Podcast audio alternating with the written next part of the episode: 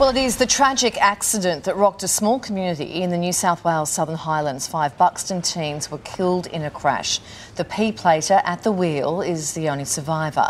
And now state politicians have said they're willing to meet the families of the victims to discuss an overhaul for provisional driving laws. Let's get some more on this. We're joined now by a host of the Juggling Act podcast, Melissa Wilson. Welcome. And from B105's Breakfast Show in Brizzy, Stav Davidson. Good morning, guys. Mel, first up, speed immobilisers uh, and passenger limits have been suggested as an answer. Would, would they work as a concept? They have to do something. I'm so here for some changes. We were driving back from Canberra on the weekend, two small kids in the car, two P platers, two boys at the wheel racing each other um, along the highway. And I know it might be a generalisation, but I feel like every time I see someone speeding or doing something dangerous on the roads, they've got a P plate on. I think the prefrontal cortex of your brain it doesn't finish developing until 25, and we're putting these young kids in you know, big vehicles putting other people's lives at risk. I absolutely don't think they should be allowed to have other passengers in the car. Mm. Um, the speed immobilisers, I'm not so sure. There's already crazy restrictions around if you drive this fast, then, you know, you might get your licence taken away from you. Mm. But the young boy who was driving this car had lost his licence for three months twice already. Maybe mm. we also need a one strike and you're out because mm. this is serious and something needs to change. Um, Stav, should there be a one strike policy for speeding P platers? They, there, there is already some restrictions around how many people they can have in a car. Mm. And in this instance, there were six people in a car and not as many seatbelts. So there were already rules in place in this particular incident, but maybe larger fines?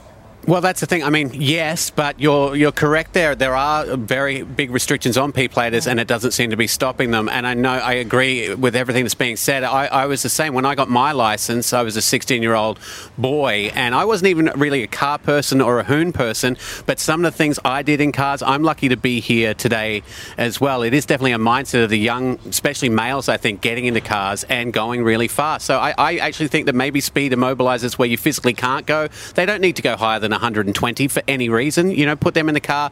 It's always speed that is the, the problem with these accidents. So that, that could help. Okay.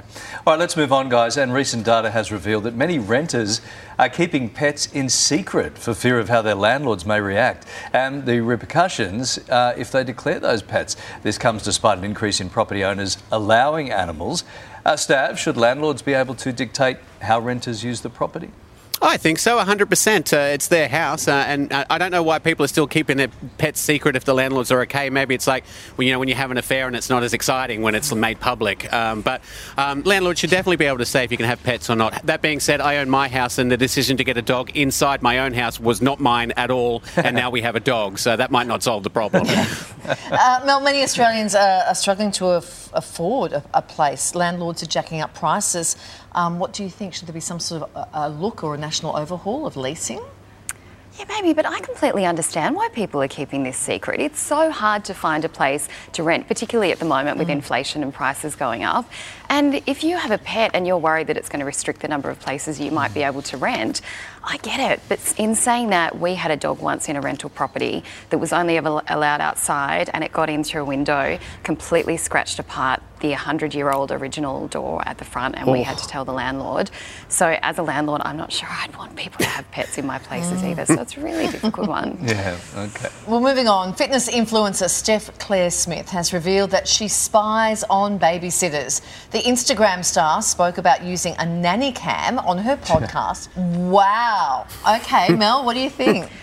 beyond creepy, not to mention illegal. I think if you don't trust the people that are looking after your children, don't go out. Stay home and look after them yourself. If someone did that to me and I was looking after someone's kids and a voice came over the microphone, that would be the very last time I would be mm. looking after the kids.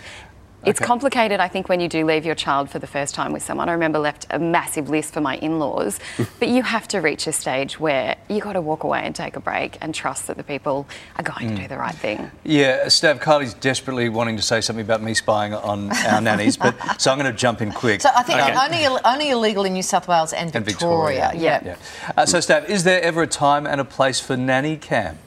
Well, can I say uh, my co-host Abby is all over this as well, uh, almost as bad.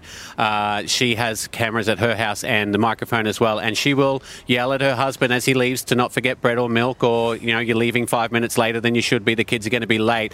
I think a lot of a lot of people do like to have this ability. The thing I would say though is if you've hired a babysitter and you're out for a night, and then all you're doing is spending the whole night watching the babysitter, you're just babysitting anyway. It's like if you get, uh, get, Uber Eats and then you just watch the car come in on the maps, you may as well have just driven and picked it up yourself. Why bother in the first place? It just might be more interesting than the company that you're with.